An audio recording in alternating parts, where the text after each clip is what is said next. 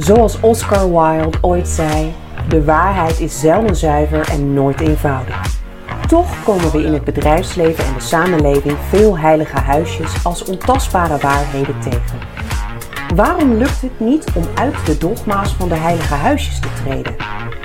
Sia Attaredian en Hanneke Vogels bespreken in iedere aflevering één van de dogma's en zetten ze in een ander licht. Wellicht kan het toch anders. Welkom en ehm, bij een hele bijzondere podcast deze keer wederom. We zitten inmiddels in seizoen 2, aflevering 5. Uh, eh, goedemorgen Babette. Hoi, goedemorgen. Hallo Sia, wat fijn dat jij er ook bent. Ehm, wij hebben ehm, al heel veel hele mooie thema's geraakt, uh, Sia. ik ben eigenlijk wel benieuwd hoe, hoe jij kijkt naar de podcast so far in dit seizoen en de grote thema's die er spelen in onze maatschappij? Um, als ik terugblik op de podcast is, nou ja, meestal neem je het op en dan ben je het weer vergeten. Maar tijdens een lezing vraagt iemand van, hey, wat vind je van dat onderwerp? Of hoe kijk je hier tegenaan? En vooral met afwijkunde is dat wel eens gebeurd dat ik mensen terugverwijs naar de podcast. Dus dat is voor mij een hele mooie manier om een soort van naslag te hebben van mijn eigen gedachtenvorming. Um, en ik, ik ben blij dat we bijvoorbeeld dit seizoen meer vrouwen hebben. Want dan hadden we onbewust in het eerste seizoen niet op gelet. Tot Halle Roreshi mij erop wees dat we, dat we weinig vrouwen hebben. Dus dat hebben we ook uh, recht kunnen zetten. En ik vind het gewoon heel prettig om even de tijd te nemen voor een goed gesprek. Dus voor mij is het ook los van de luisteraar, is het ook een mooi moment om eigen gedachten te vormen. Ja, zeker. Dat herken ik uh, mooi, uh, mooi verwoord. Vandaag uh, gaan we in gesprek met, uh, met Babette. Ik zal Babette even voorstellen. Um, haar doopseel zegt dat zij industrieel ontwerpen uh, heeft gestudeerd en startte in 2011 haar eigen ontwerpstudio voor design en communicatie.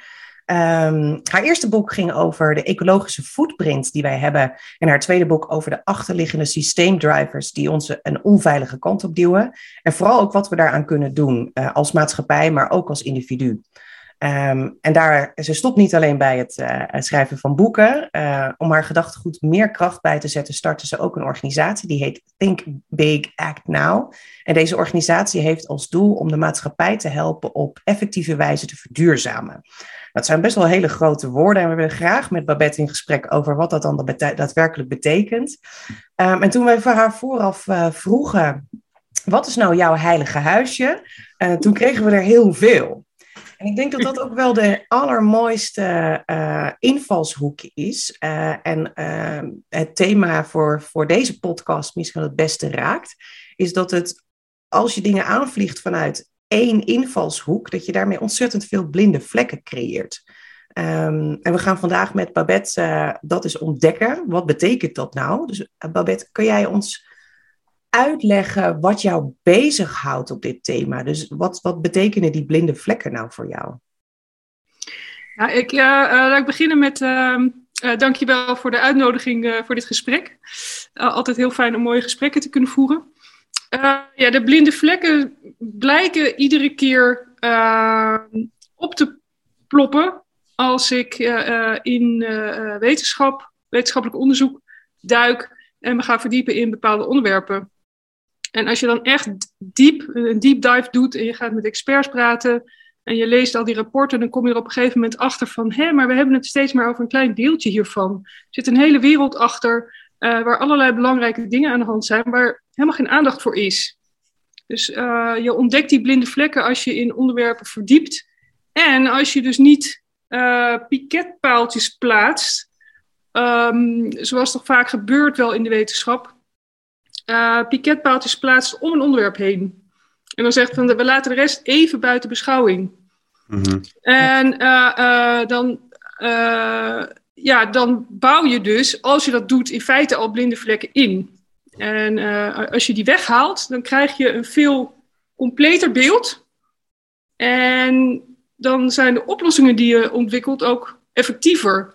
En ik denk dat ik dat van, van nature al een beetje heb geleerd op de opleiding. Dus niet per se van nature, maar ik denk dat die opleiding ook bij mij past. Dat ik hiervan hou om zo te denken. Maar bij de, uh, als ontwerper leer je ook om een, uh, een compleet plaatje uh, te, te een complete analyse te doen van een onderwerp. En um, uh, niet allerlei belangrijke zaken weg te laten, want dan krijg je geen goed ontwerp. Ja, dus je wordt uh, getraind om alle, uh, alles wat ermee te maken heeft in kaart te brengen. En dan krijg je een ontzettend complex programma van eisen. Um, maar vervolgens is het dan de bedoeling dat je daar een geschikt ontwerp op maakt. Wat voldoet aan al die eisen en al die randvoorwaarden. En alles heb je dan meegenomen. Als het ook maar aan één randvoorwaarde niet voldoet, ja, dan heb je geen werkend ontwerp gemaakt. Ja. Dus, uh, het, het, het ligt ook wel in uh, uh, mijn ontwerpersaard om zo te denken. En het gekke is dat toen ik dus op onderzoek uitging in eerste instantie naar onze milieu-impact, dat ik ook zag dat er enorme blinde vlekken op dat terrein zijn. En dat je dus ook veel effectiever kunt verduurzamen als je die blinde vlekken wel meeneemt en inzichtelijk maakt en mee gaat rekenen. En Want dat levert hele interessante inzicht op. Oké, welke blinde vlekken zie je dan? Nou, in het geval van, uh, uh, van uh, milieu kijken we vaak naar alleen klimaateffecten in Nederland. De CO2-uitstoot hier. Mm -hmm. En eventueel naar afval. Um, en ik zag dat, ook als ontwerper, leer je natuurlijk van, hé, je, je, produceert ook iets aan de andere kant van de wereld vaak. We hebben natuurlijk heel veel van onze productie naar de andere kant van de wereld verhuisd. En, en die maak-impact, die namen we helemaal niet mee. Daar dus kijken we helemaal niet naar. Er is geen energielabel op de productie van een laptop of zo. Ja.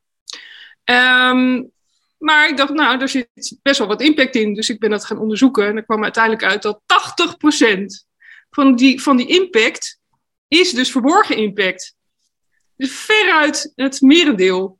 En als je dat dus, als je dus die, hè, dat perspectief meeneemt van al die verborgen impact, dan krijg je een heel ander uh, rijtje van uh, wat je top 10 is als gemiddelde consument. En je krijgt hele andere handvatten van hoe je kunt verduurzamen.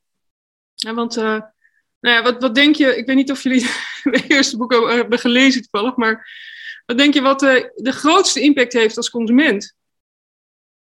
Heb je een idee? Op het, uh, op het milieu, klimaat? Milieu, klimaat en natuur. Het gaat niet alleen om klimaat. Nou, ik weet niet of dat telt als consument, maar de zorg, uh, met René ten Bos hadden we het over de zorg, dat dat eigenlijk een grote vervuiler is. Maar ik weet niet of dat telt als consument. Nee, die heb ik niet meegenomen. Ik heb werkelijk Die is best groot, maar is denk ik niet groot.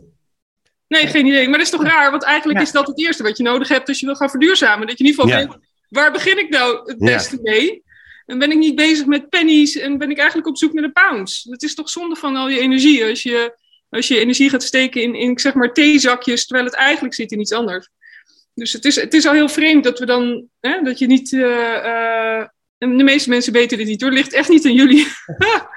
maar dat, dat we dus niet weten waar de grote impacts in zitten. En blijkt dus dat het spullen zijn.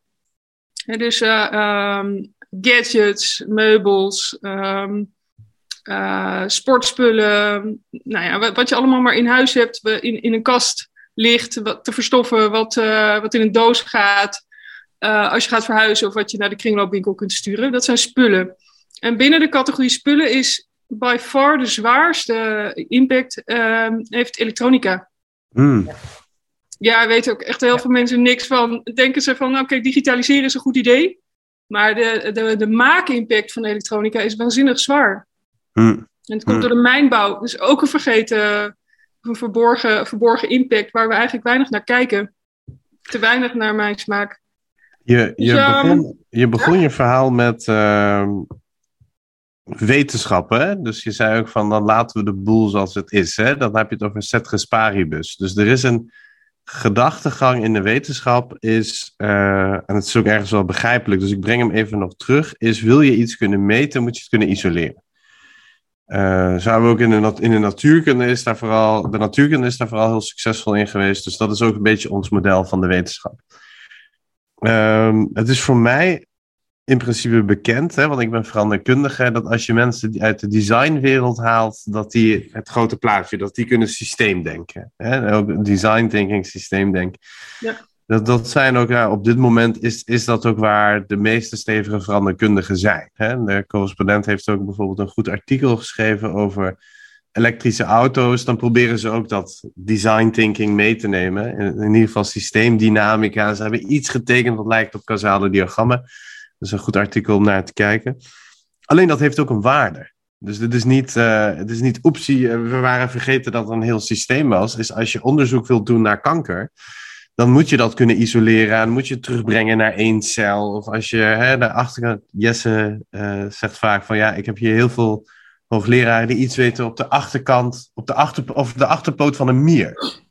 Um, dus dat heeft natuurlijk een gedachtegang gehad en een, en een waarde waar we van geprofiteerd hebben. Maar ik hoor jou ook zeggen van, daar zijn we wellicht nu te ver in doorgeschoten, zodat we het hele grote plaatje niet meer zien. Klopt dat? Nou, dat is het. Hè? Ik denk dat, uh, dat het, het, het, specialisme is heel waardevol, omdat je dan echt een hele diepe kennis krijgt over een heel klein onderwerp.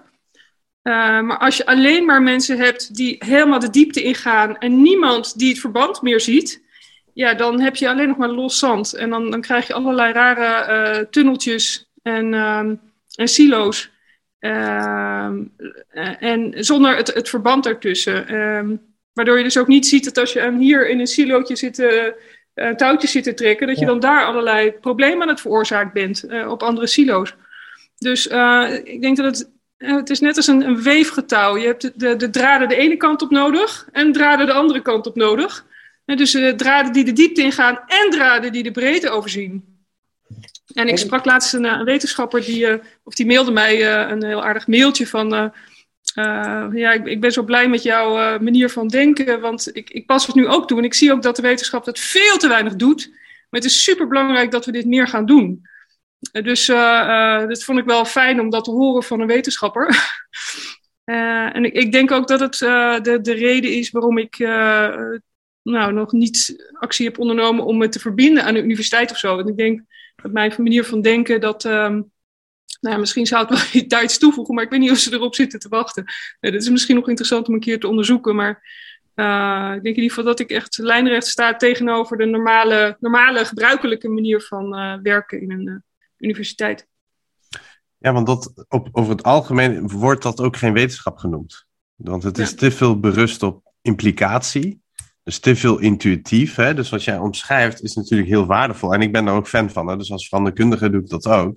Maar ik zeg ook altijd, dit is meer kunst dan wetenschap. Ja, maar dat, dat, dat, dat ben ik niet met je eens. Want uh, uh, ik heb wel uh, meer dan 2000 wetenschappelijke papers onderzocht, doorgespit. Dus alles wat ik beweer en onderzoek is, is allemaal science-based. Dus ik doe die deep dives en ik, ik gebruik dus de kennis van wetenschappers. Maar vervolgens maak ik die horizontale draden in het we weefsel om, om de verbanden te gaan zien. Dus ik bestudeer de wetenschap en vervolgens um, leg ik verbanden. Als je um, we neigen nu al heel erg naar, naar een oplossing waar het heen moet. Maar ik ben eigenlijk nog wel heel erg nieuwsgierig naar welke blinde vlekken je nog meer ziet. We hadden het net al over ecologische footprint, maar er zijn er volgens mij meer. Ja, welke, ja, Welke, grote, uh, welke grote blinde vlekken of welke, welke zaken zie jij waarvan je denkt, hé, hey, dit wordt echt, dit wordt bijna stelselmatig genegeerd of op een verkeerde manier benaderd? Nou, niet bijna, op grote schaal. um, neem bijvoorbeeld het BBP. Dat is een hele belangrijke, uh, de, de, de, de prins van alle parameters. Hè? Dat is echt de bepalende parameter die, die, uh, die ons moet vertellen of het goed gaat met de maatschappij. Ja, als het BBP maar stijgt, dan, dan zitten we oké. Okay.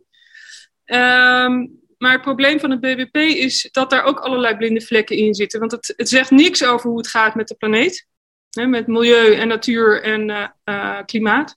Het zegt niks hoe, over hoe het gaat met het welzijn en het geluk van, uh, van je, de, de bewoners. En het zegt al helemaal niks over welke invloed je hebt aan de andere kant van de wereld.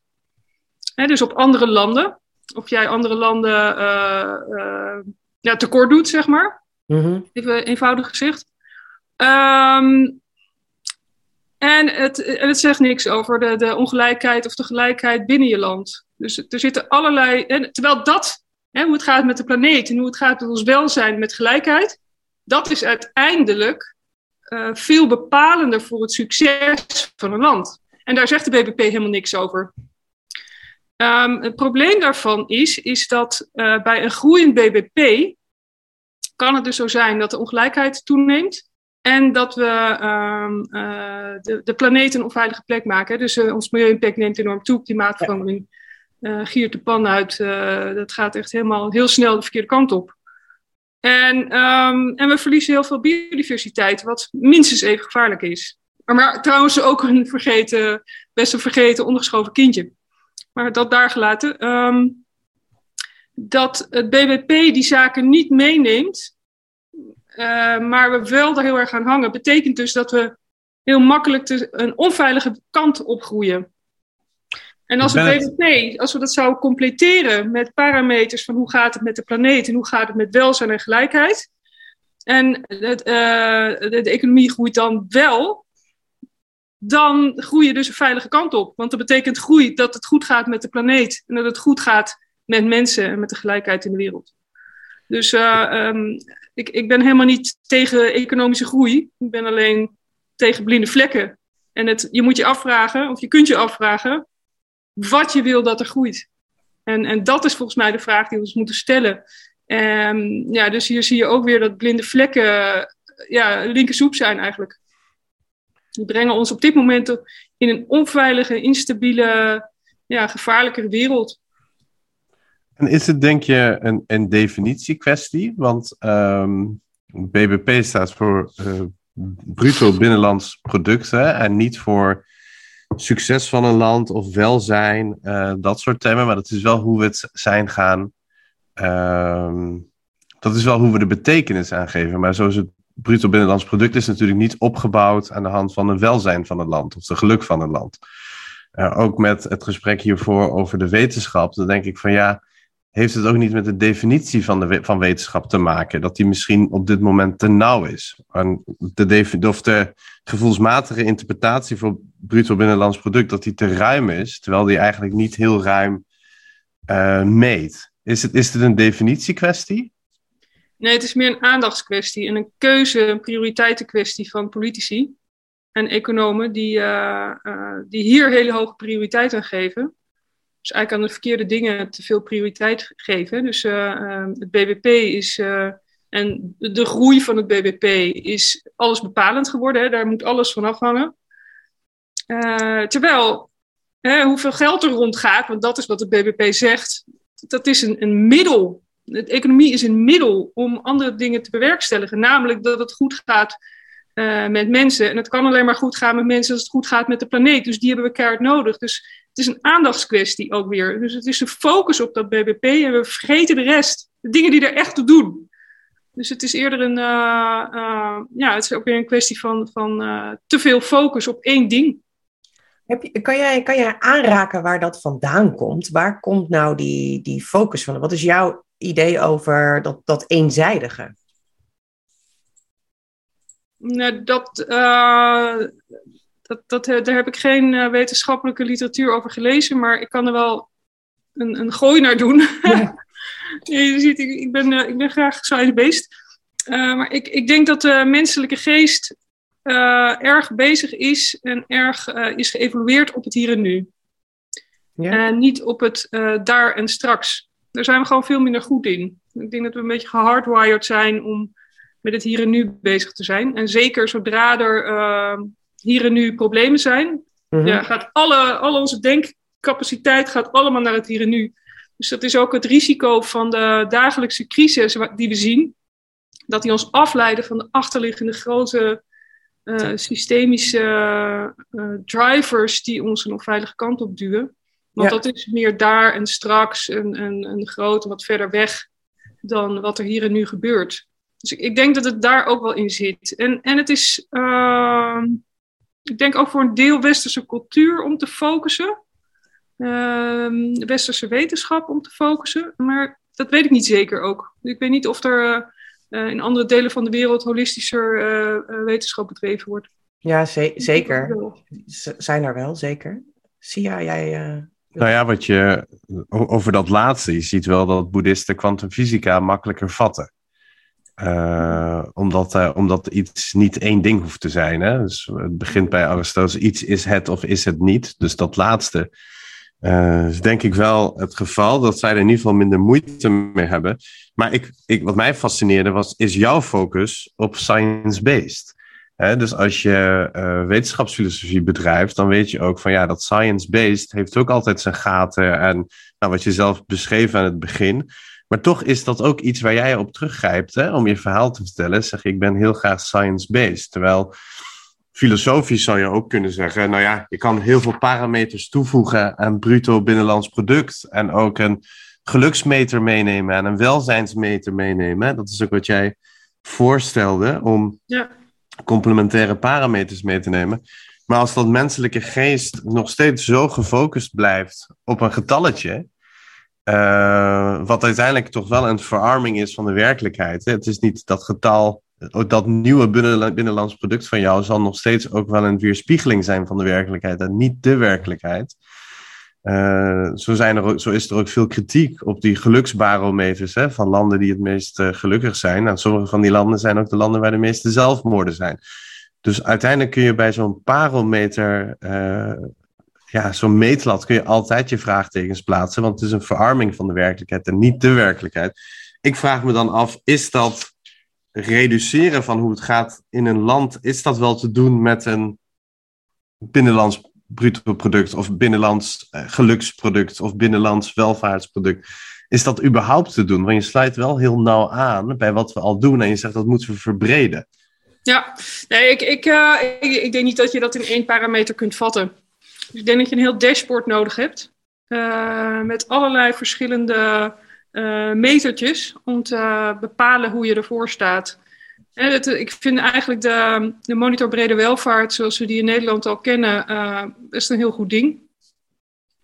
En ik denk dat die best wel, weet je, dat is echt een hele goede start. Ehm, ik weet alleen dat die veel te weinig wordt gebruikt en veel te weinig serieus wordt genomen. Ja, dat, dat, dat, dat, maar, maar zoiets zie ik voor me. Dus het moet echt een heel dashboard zijn met allerlei verschillende parameters en niet allemaal uitgedrukt in geld. Ja. Uh, want sommige dingen wil je niet financialiseren. Financialisering is overigens een, uh, um, een, een, een, ook een van de nou, vele, zou ik zeggen, problemen die ik ben tegengekomen. Uh, dus dat, dat wil je niet. Dus je, je moet ook in, in andere dingen gaan meten dan alleen maar in, in geld. En je zegt niet alleen uit, je zegt niet alleen uitgedrukt in geld, maar wel alleen uitgedrukt in data. Dus eigenlijk vervang je dan in je denken geld met data. En ik vraag me dan af, creëert dat niet dezelfde problemen? Ja, je moet ergens beginnen. En um, nou ja, misschien heb je een beter idee. Wat, wat stel je voor? Nou ja, Hoe zou je dit kunnen uitdrukken? Nou ja, dat, dat, uh, nou, ik, ik zit nog, ik hang nog op dat science-based. Want het is dat instrumentalisme vanuit, uh, vanuit de natuurkunde. En jij zegt, dat hebben economen ook heel lang gedaan. Hè? Van dit is we zitten niet, en de gedachtegang daarachter is, we zitten niet in het verkeerde paradigma. Nee, we zitten goed, we moeten dat uitbreiden. Dat is ook wat ik jou hoor zeggen, van ja, eigenlijk moeten we dat uitbreiden. En nog meer, en een dashboard, en nog meer data, en nog meer getallen. Ik vraag me af, als ik, al, als ik het vereenvoudig naar mens zijn, hè, of je mijn geluk wel kan vatten in data. En ik ben helemaal niet tegen data hoor. Ik, ik zou meer pleiten van een paradigmaverandering, waarbij mijn zijn uh, vervlochten is met in de natuur zijn. Dus dat ik daar, uh, dat het een andere beeld is van mens zijn. En dat dat minder uh, gekoppeld is, en dat is ook gewoon een stukje bewustwording, minder gekoppeld is aan productie en spullen. Ehm, ja, oké, maar dat is een heel ander ding volgens mij. Dus uh, je hebt eerst heb je, uh, een, je, moet een, een, een, een, een land of een regio besturen. En dan liefst in samenhang met alle andere landen in de wereld. Want je, je bent niet een eilandje. En om dat te kunnen doen heb je iets van een dashboard nodig. Ik bedoel, je gaat ook niet een. Uh, nee, ik heb het natuurlijk niet zo op vliegen, maar bij wijze van spreken, je gaat niet een vliegtuig besturen zonder enig knopje of stuur. Dat, dat werkt gewoon niet. En, en natuurlijk kan je aan het vliegtuig gaan hangen en zelf proberen te sturen. En dat is veel intuïtiever. Maar uh, het is best wel praktisch om gewoon een dashboard te hebben. Dus als je een land of een regio of, of in samenhang met, met andere landen wil sturen, is het handig om een dashboard te hebben. Daarnaast uh, is het een heel ander ding, is hoe staat het met ons wereldbeeld? Dat staat hier los van, volgens mij. Dat is een, een cultuurding en dat is een, uh, hoe kijken we naar onszelf en van daaruit start alles. Uh, en daar is wel degelijk een, het een en ander over te zeggen. Want we hebben natuurlijk vanaf, nou zeg 1500, hebben we een menscentraal wereldbeeld. de mensen first en, en de rest is ondergeschikt. Hebben we onderworpen, hebben we nou ja, gebruikt voor ons eigen bevordering van ons eigen welzijn. En dat, dat heeft ons heel ver gebracht, heeft ons ook heel veel goede dingen gebracht. Dus je kijkt in ieder geval naar de rijke landen. Um, maar we merken nu dat dat wereldbeeld niet meer goed werkt voor ons. Want de wereld wordt op dit moment onveiliger. Uh, uh, de planeet, uh, ook omdat het, het leven achteruit holt, het klimaat verandert en het milieu vervuilt. en, en dat ondermijnt ons eigen succes. Dus dat wereldbeeld voldoet niet meer. en, en wat we nodig hebben is een, een, een ander wereldbeeld waarin de planeet centraal staat. En waarin we onszelf zien als een onderdeel van het web van het leven. En sterker nog, ik denk dat wij als mensheid de rol kunnen en misschien ook wel moeten nemen, de verantwoordelijkheid hebben om de hoeder te zijn. En wat we stuk hebben gemaakt, proberen weer te helen. Dus we zijn niet alleen onderdeel van, maar we zijn ook beschermer. Ja. En als we, als we dat gaan uh, dat wereldbeeld gaan uh, adopteren, dan, ja, dan, dan ga je vanzelf ook heel anders naar het BBP kijken natuurlijk. En, ja, dus, uh, er zit er, wat mij betreft een hele rare contradictie in. Hè? Dus ik zie een aantal dingen. Ik probeer het even te vatten in, in een paar zinnen. Dus enerzijds, we zijn natuurlijk als, we zijn niet meer kleine eilandjes. We zijn een, een planeet, dat zijn we altijd geweest. Maar door de globalisering en het feit dat we overal onze spullen vandaan halen, overal naartoe vliegen, um, uh, zijn we uh, in hoge mate afhankelijk van elkaar. Uh, maar ook in het oplossen van het probleem zullen we dat samen moeten doen.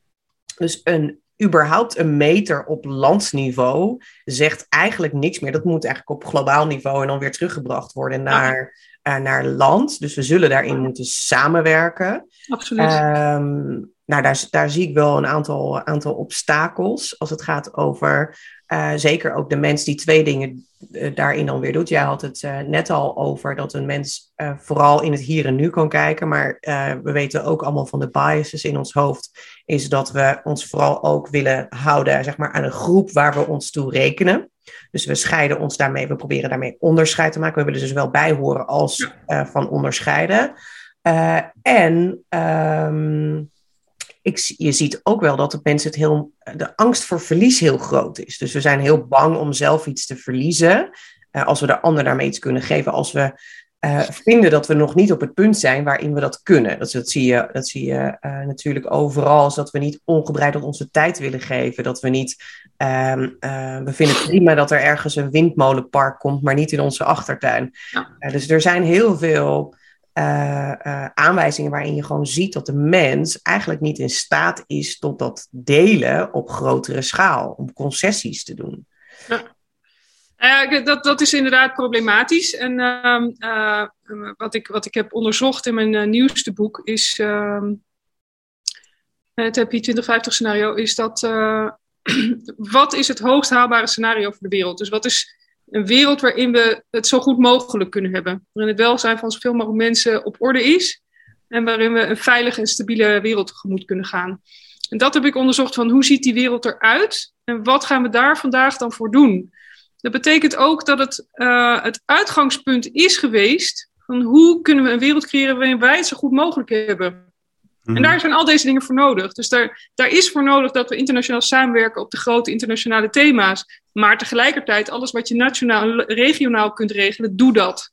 Want we hebben uh, behoefte aan die, die kleine lokale gemeenschappen en saamhorigheid. Nou, je hoeft niet alles uh, mondiaal te regelen, dat, dat slaat nergens op. Alleen de hele grote thema's die je alleen mondiaal kunt regelen, moet je ook al mondiaal regelen. Um, dus het is, ik ben ge, gestart vanuit het idee dat mensen vooral voor hun eigen belang gaan. Ja. Dus volgens mij is dat een gegeven. En natuurlijk zijn mensen ook heel uh, uh, sociaal en, en, en, warm naar anderen toe en altruïstisch. Die kant die bestaat ook. We zijn niet alleen maar egoïsten natuurlijk.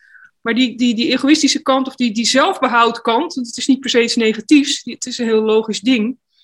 Um, dat is gewoon een gegeven waar ik vanuit ben gegaan. En vanuit dat gegeven en dan ook nog eens gedacht van ik wil niet alleen dat het me vandaag goed gaat, maar morgen nog steeds. Ja, wat is daar nou voor nodig? En ik heb uh, daarvoor uh, zeven fundamenten blootgelegd die, uh, um, die ook op een volgorde staan. Van alles wat we daarvoor nodig hebben. En een aantal zaken hebben we het al over gehad. Dus dat is um, um, meer gelijkheid. Hè, want dat, dat verhoogt het welzijn in landen waar het gelijkheid groter is is het welzijn ook hoger. Dus dat, dat is heel belangrijk voor welzijn. En welzijn is natuurlijk, ja, uh, als je welzijn niet op orde is, heb je het veel moeilijker om gelukkig te kunnen zijn. Dus het is in je eigen belang dat jouw welzijn op orde is. En het is ook in jouw, jouw welzijn van belang dat de gelijkheid op orde is. Uh, niet alleen binnen landen, maar ook tussen landen. Voor de stabiliteit in de wereld is dat van belang. Um, en en uh, daar, vervolgens de, wordt de, dus het laagje daaronder is uh, dat je een gezonde economie nodig hebt. Want daarin worden ook de kansen en het welzijn bepaald. Um, en daar hoort dus dat, uh, dat bredere perspectief bij van een monitor brede welvaart en een uitgebreidere BBP. Um, ehm, onder het laagje van de uh, economie zit de laag van de natuurlijke hulpbronnen. Want de economie start, we nemen iets uit de grond een slaablaadje of een, een stuk ijzererts. En we gaan er iets van maken en daar gaan we geld mee verdienen. Dus uh, de, de economie start altijd bij natuurlijke hulpbronnen. Dus, uh, dus die is vitaal voor de economie. dus als je daar enorm op inteert en dat, uh, ja, dat, dat plundert eigenlijk, dan, dan heb je straks voor de economie een groot probleem. Nou, daaronder zit beleid, want beleid bepaalt hoe we met natuurlijke hulpbronnen om mogen gaan, hè, bepaalt spelregels van de economie, stuurt op welzijn als het goed is. Dus beleid is waanzinnig belangrijk. En daaronder zit ook een blinde vlek, en dat is namelijk de crew van de planeet. Dat zijn wij allemaal. Want wij maken de economie, wij maken het beleid, wij maken uh, welzijn. Wij verzorgen dat allemaal met mensen. Het systeem is mensenwerk. Ja. Uh, beleid is mensenwerk, economie is mensenwerk. Dus de crew van de planeet en hoe we met de planeet omgaan is ook mensenwerk. Dus de crew van de planeet, dat, is, uh, dat vind ik echt heel essentieel, uh, is dat de crew is leidend en heeft de touwtjes in handen. En mensen voelen zich vaak zo machteloos, maar dat is eigenlijk, als je heel eerlijk bent, een vorm van afschuiving van verantwoordelijkheid. Van, oh, maar ik kan er toch niks aan doen. Zij moeten het maar doen ja, daarmee komen we er niet. We willen juist dat mensen allemaal hun uh, verantwoordelijkheid gaan nemen. Dus de ene laatste of de ene onderste laag en het fundament der fundamenten, wat we allereerst en allerhardst nodig hebben, is een levende en intacte planeet. Ik bedoel, ga het anders maar eens proberen op de maan. Dat gaat je niet lukken. We hebben gewoon een levende, intacte planeet nodig om veilig, stabiel en welvarend te kunnen zijn als mensheid. Dus um, ja, mensen zijn vooral in het hier en nu. En dat is een probleem als je niet kijkt naar morgen. Um, maar als je eventjes daaruit stapt en ziet dat het in je eigen belang is om aan deze zaken te werken, en dat het eigenlijk de enige en de beste weg is om nog straks een goed leven te kunnen hebben. En dan hoop ik dat ik daarmee toch genoeg mensen over de streep kan trekken om zich hiervoor te gaan inzetten. Want dit is gewoon wat we nodig hebben om het nog enigszins voor elkaar te krijgen straks. Ik vind het een hele mooie, pragmatische manier van denken van, hey, hoe zouden we nu uh, verandering kunnen realiseren?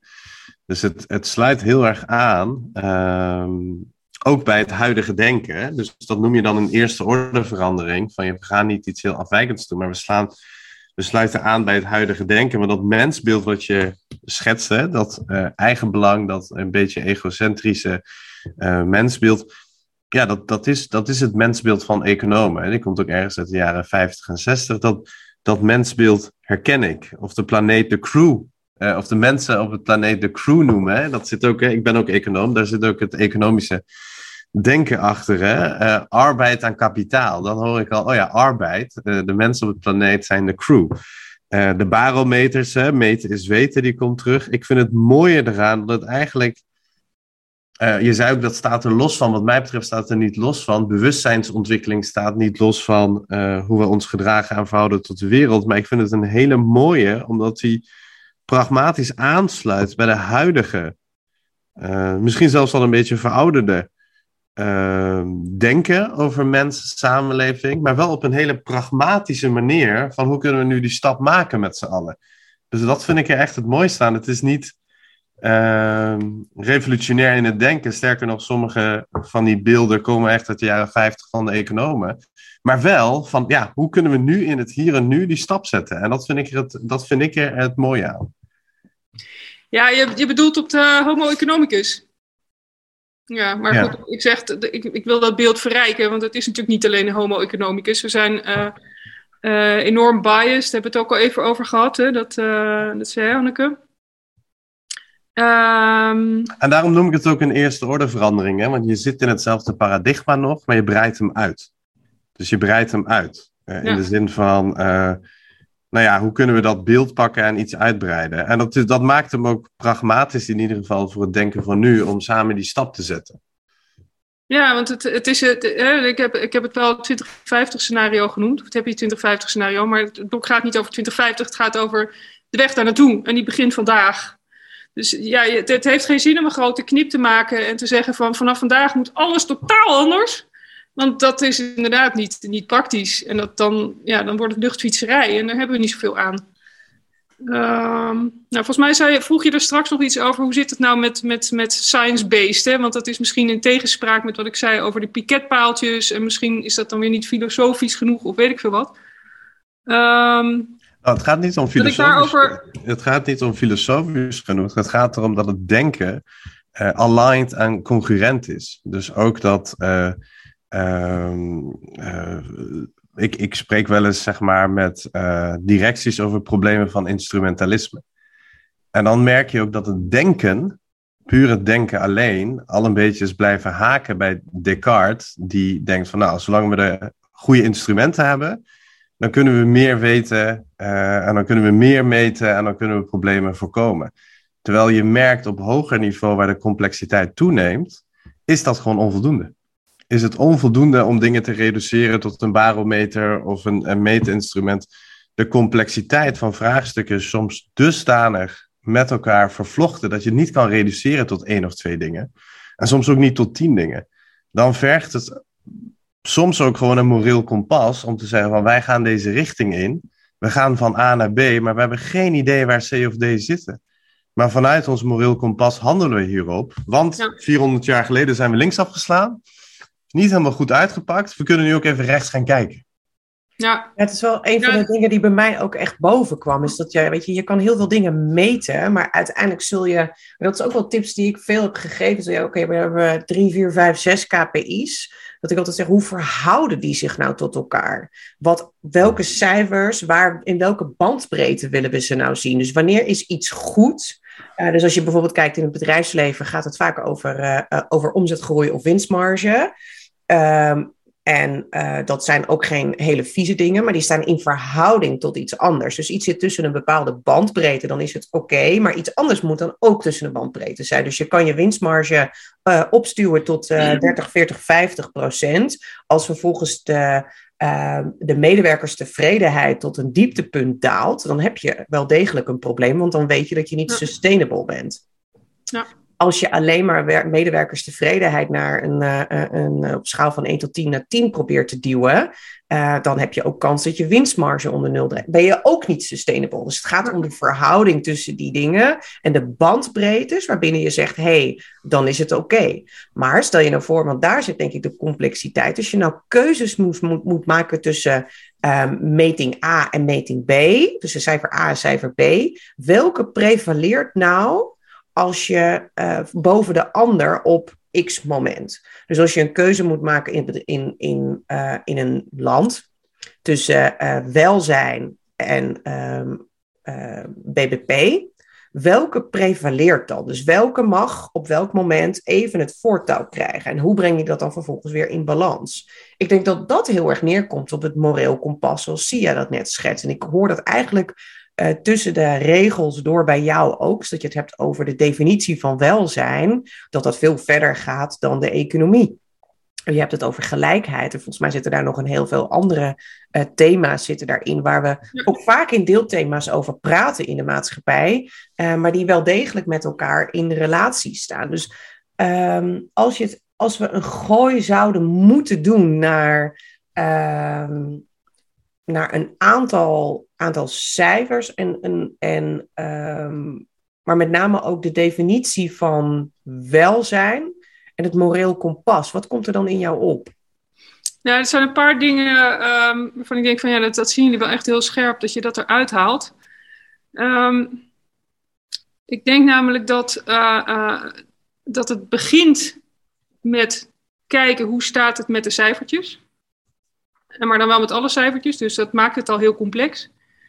En vervolgens heb je twee ingrediënten nodig. Het eerste is design thinking in de zin van, ja, oké, okay, en wat nu?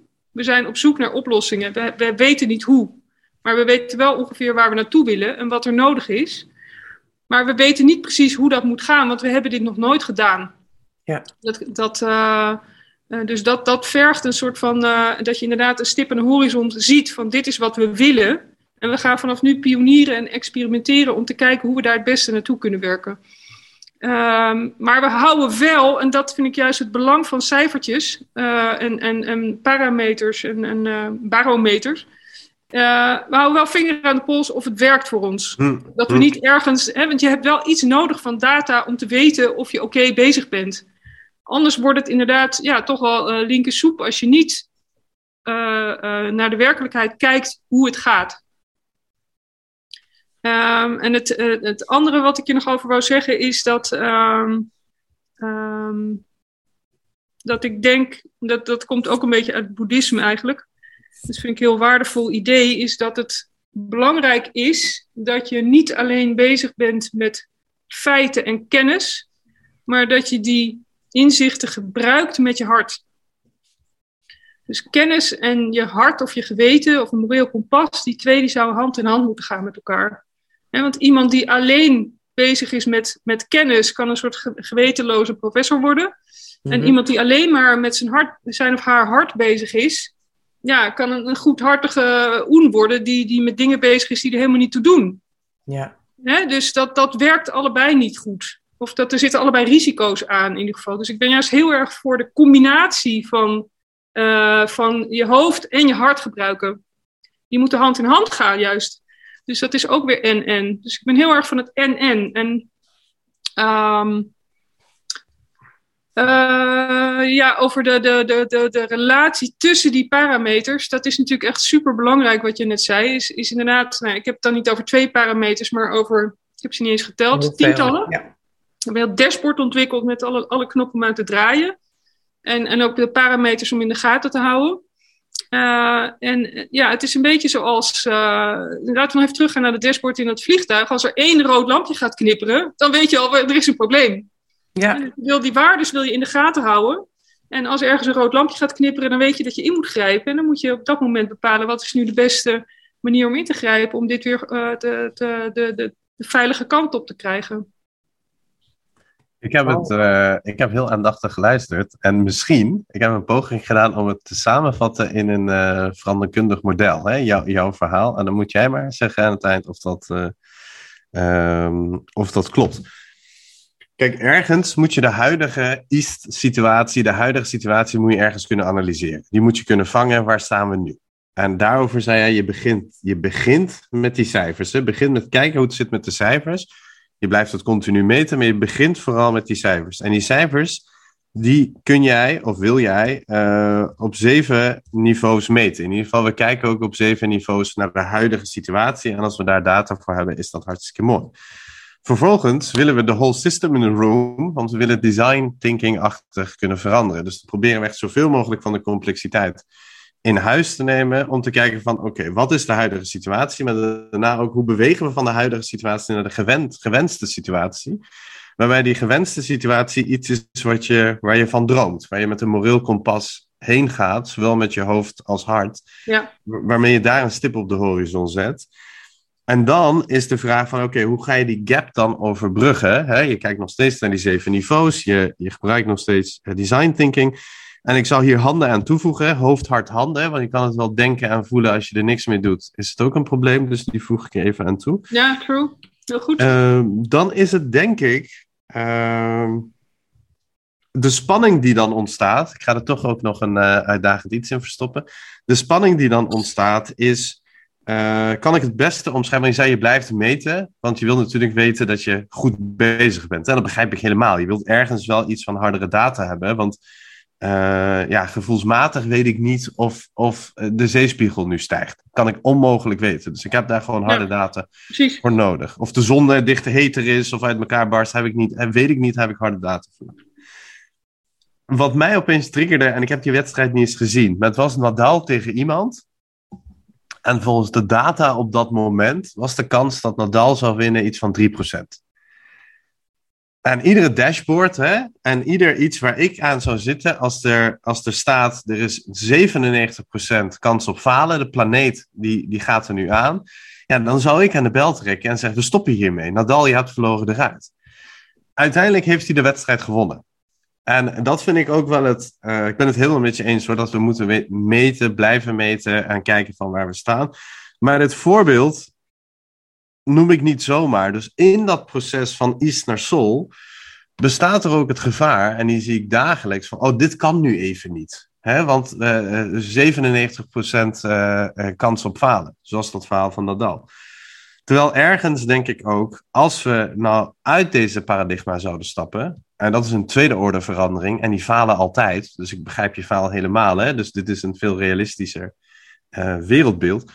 Ergens heb ik de hoop om niet te beargumenteren dat we rivieren rechten moeten geven, want dan kunnen rivieren mensen aanklagen, of hè, dat soort uh, denken. Ergens hoop ik, maar dat mag, uh, hope dies last, laat ik dat dan maar zeggen hoop ik ook ergens op een bewustzijnsontwikkeling waar we merken dat we allemaal onderling verbonden zijn uh, met elkaar.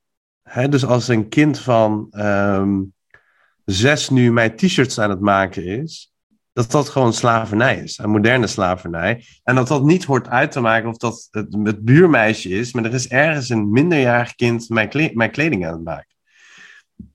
Dat, dat ik doorheb dat een uh, sentient being, en dan gebruik ik de termen van Benton en John Stuart Mill, een voelend wezen, uh, nou, toch een jaar of jaren opgehokt is in zijn eigen stront en uh, on, on, ondierlijke situaties, om dadelijk op mijn bord te liggen. Dat dat type denken niet meer gaat. En daar heb ik eigenlijk geen dashboard voor nodig. Dat voel ik gewoon in mijn hart dat dit niet oké is. En um, we kunnen wel naar de historie kijken en zeggen van, oh wat afschuwelijk uh, het slavernij. Maar ik vraag me af hoe we nu met dieren omgaan. Of we op de, niet op dezelfde wijze over honderd jaar terugkijken hoe we nu met dieren omgaan. Of kinderarbeid of uh, uh, armoede in de wereld. En um, daar, dat stukje, als je het hebt over blinde vlekken, dan denk ik van, dat, dat zien we nu toch al. Dat horen we nu toch al te zien en te voelen. En een, een dashboard wat dan aansluit bij het oude denken vind ik gewoon heel complex. Omdat ik denk, wat gaat de mens hier dan mee doen? Ja, nee, kijk.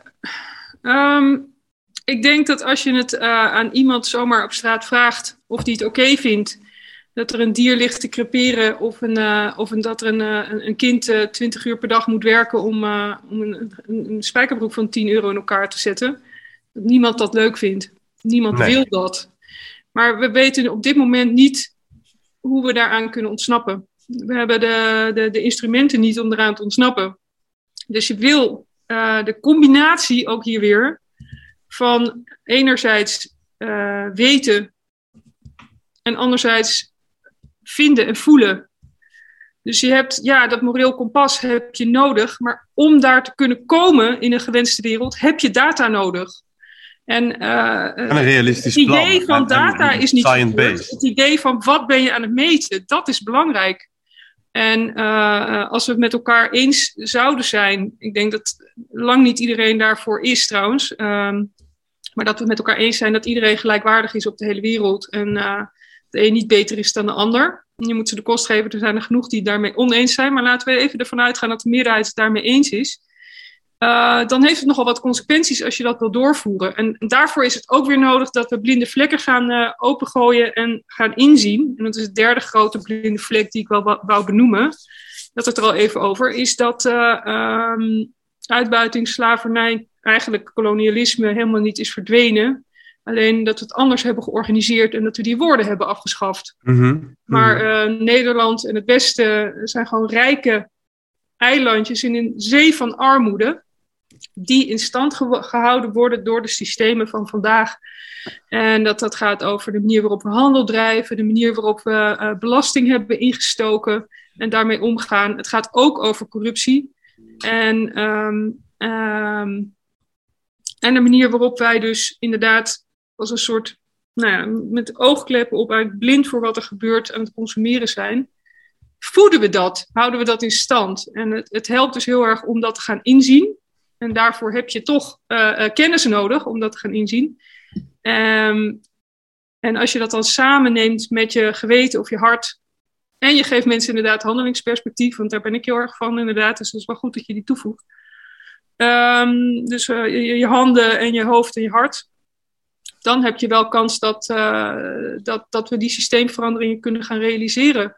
Maar het is een wisselwerking tussen enerzijds dat willen en anderzijds het in kaart brengen. En Ja. eh, vervolgens de hele tijd heen en weer blijven flippen tussen dit is wat ik wil, zitten we nog op de goede weg? Gaan we wel de goede kant op? Dus je hebt Ja. die data gewoon nodig om die stippen op de horizon te kunnen bereiken. Ik ben het met je eens hoor, die data hebben we ook gewoon nodig. Ik, ik challenge je daarop met de valkuilen van data. Als ik het mag samenvatten, zou ik dan zeggen van oké, we hebben ons te veel blind gestaard op deelproblemen. Daardoor zijn we het geheel uit het oog verloren. Ehm, en dat heeft geen kleine gevolgen. Het maakt de wereld onveiliger. Eh, Ja. hè, het, het raakt ons allen. En jij hebt daarin eh, eh, gekeken van, nou ja, je hebt de blinde vlekken benoemd. Hè? Eh, onze ecologische footprint, bruto binnenlands product, planeet, kolo- kolonialisme, consumentisme. dat dat echt allemaal aspecten zijn die elkaar raken. En als we alleen maar op de één focussen, dan verliezen we de rest uit het oog. Hè? Zeg ik dat goed? Ehm, en het belangrijke is om toch nou ja, op een serieuze manier, science-based, mensen de handvaten te geven om die verandering te kunnen maken. Eh, en die verandering die is nou ja, misschien ook wel op die zeven niveaus nodig die jij beschreef. Eh, en daar voegde je ook nog een moreel kompas aan toe van stip op de horizon. Van ja, we zijn er niet, hè, we gaan pionieren en experimenteren. Ehm, en dan blijven we tussendoor ook meten om te kijken of het goed gaat. Ja. Heb ik dit goed verwoord? Wil je nog er iets aan toevoegen? Dan kunnen we langzaam naar de, naar de afronding toe werken. nou, ik weet niet of ik een, eh, een plaatje mag laten zien, want ik denk dat dat wel heel veel helderheid geeft. Doe in een maar. podcast wel een beetje ingewikkeld. eh, want het hè? is, ons is in een podcast soms een beetje ingewikkeld. Eh, aangezien er een groot deel van onze luisteraars eh, eh, echt via Spotify en dergelijke komen. Maar we hebben ook wel een paar op YouTube zitten. Dus het, eh, eh, eh, ga, je, ga je gang. Ga je gang. Ja, en probeer hem anders gewoon te omschrijven. Ja. YouTubers kunnen hem zien. En als jij hem ook gewoon een beetje beschrijft, dan, eh, dan kan dat wel. Ja, ik heb hem namelijk al beschreven, maar ik denk dat als ik hem jullie laat zien en eh, ik, ik zal hem op onze website zetten, zodat mensen hem daar ook kunnen terugvinden. Ja, leuk. Als je mij eventjes de, eh, laat s- eh, share, screen sharen, dan eh, zal ik hem in ieder geval even in beeld brengen. En dan herken je wat ik eigenlijk tot nu toe allemaal verteld heb, denk ik. Ja, Ga je gang. Ja, dus ehm, eh, oh ja. ik, ik zal het even toch eh, beschrijven. Ik heb in feite dus wat we willen en de zeven fundamenten die we daarvoor nodig hebben. Ik noem dat het gelukspoppetje. Want wat we willen heb ik een, een soort, hè, dat is het hoofd van het poppetje. En daaronder zit een, een lijfje met zeven laagjes. Eh, en dat is het, eigenlijk de wereld, het systeem waar we naartoe willen. En de wereld zoals die er nu uitziet, die staat aan de linkerkant van het plaatje. Dat is de wereld van vandaag. En dat, is het, dat noem ik het boze broertje van het gelukspoppetje.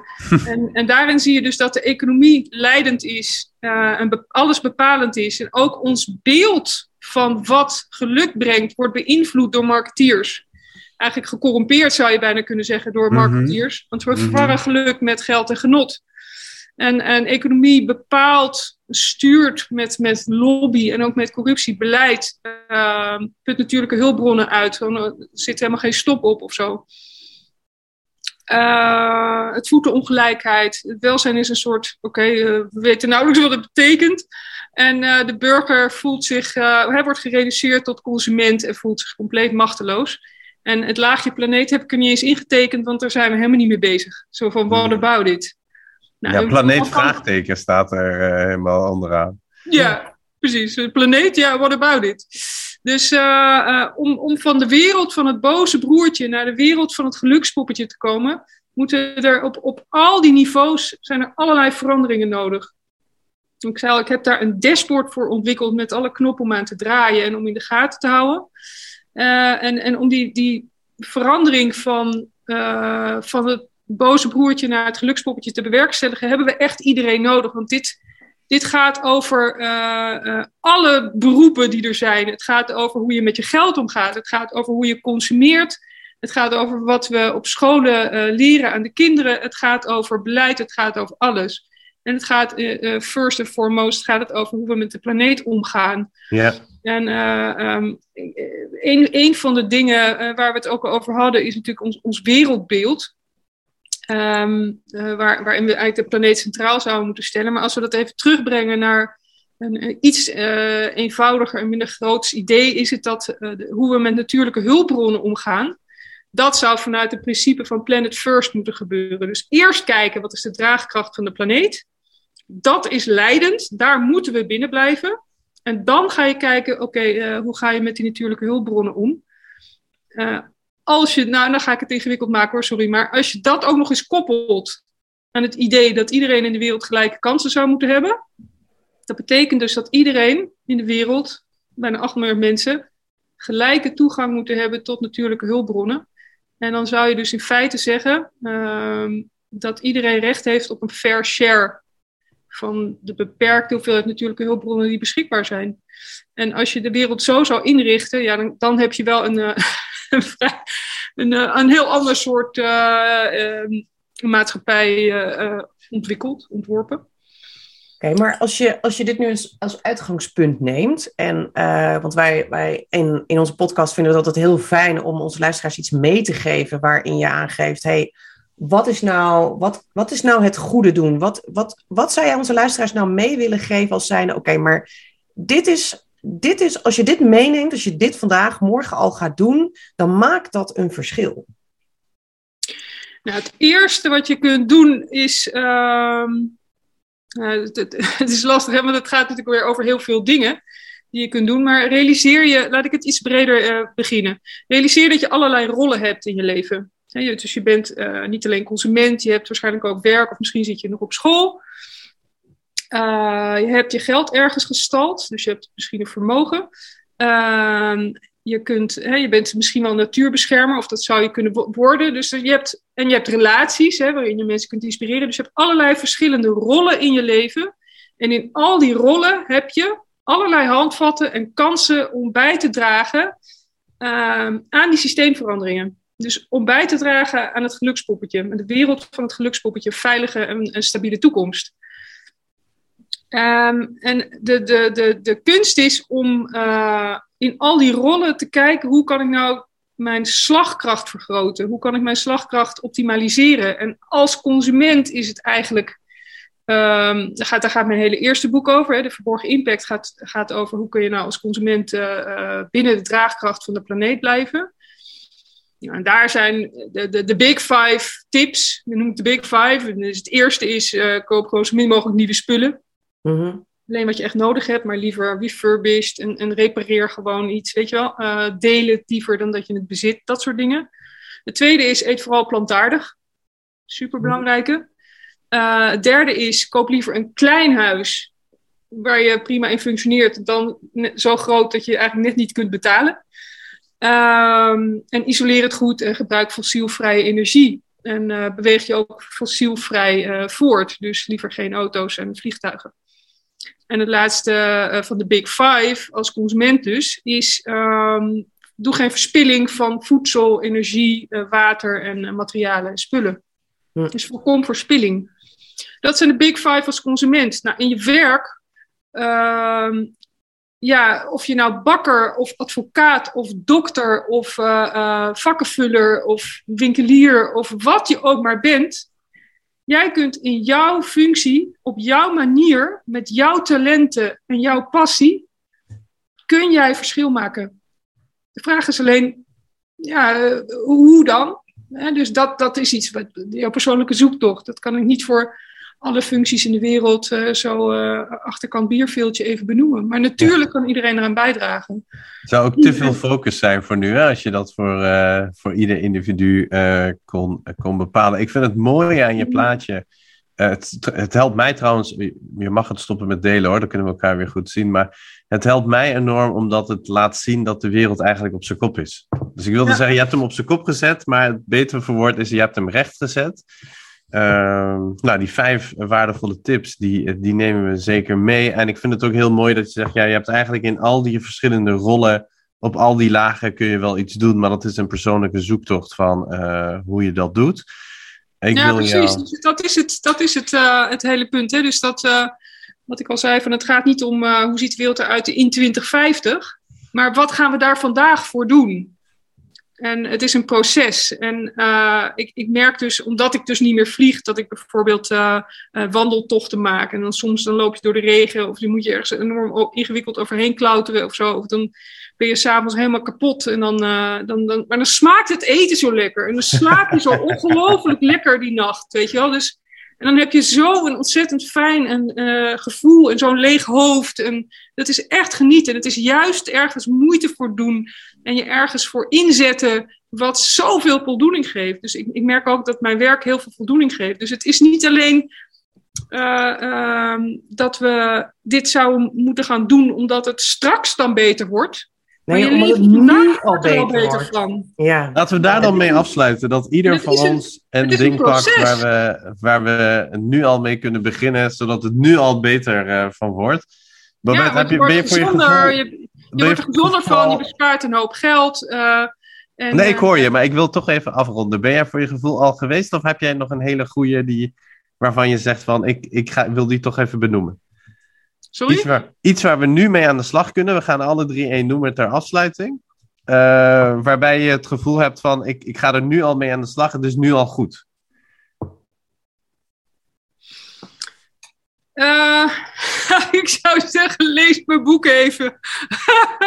Ah, dan, ben je echt, dan ben je echt wel geoutilleerd om echt aan de slag te gaan. En dan kun je namelijk, aan de hand daarvan kun jij dus bepalen van zo en zo en zo kan ik gaan optimaliseren en kan ik mijn slagkracht vergroten. Dus dat begint toch met uh, de kennis van weten hoe het zit, hoe het in elkaar steekt. En, uh, en dan kan je aan de slag gaan. En dan begint jouw reis en jouw zoektocht en jouw proces. En dat is juist zo gaaf.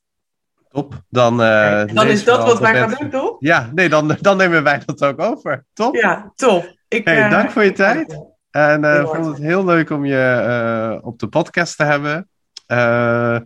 ik vond het vooral leuk om je te kunnen uitdagen. Maar ook bij het laatste plaatje dacht ik van... dit is wel een mooie manier om het, om het gewoon even weer recht te zetten. Ja, hij zit op zijn kop om het weer recht te zetten. En dit zijn inderdaad de niveaus waarop we, en er zullen er misschien ook wel meer zijn, maar de niveaus waarop we handelen. En we hebben allemaal iets te doen in onze verschillende rollen en op die verschillende niveaus. Dus ik voel me geïnspireerd, dank. Hanneke, wil jij nog uh, wat afsluitende woorden? Uh, nou, ik wil vooral Babette heel erg bedanken. Uh, en Sia jou, omdat je Babette uitdaagt om haar standpunten nog scherper neer te zetten. Dat maakt het denk ik, denk ik inzichtelijker. Uh, wederom een uh, prachtige podcast. Dus uh, dank beiden. Jullie heel erg bedankt voor de scherpe vragen. Super fijn. Dankjewel. Mooi.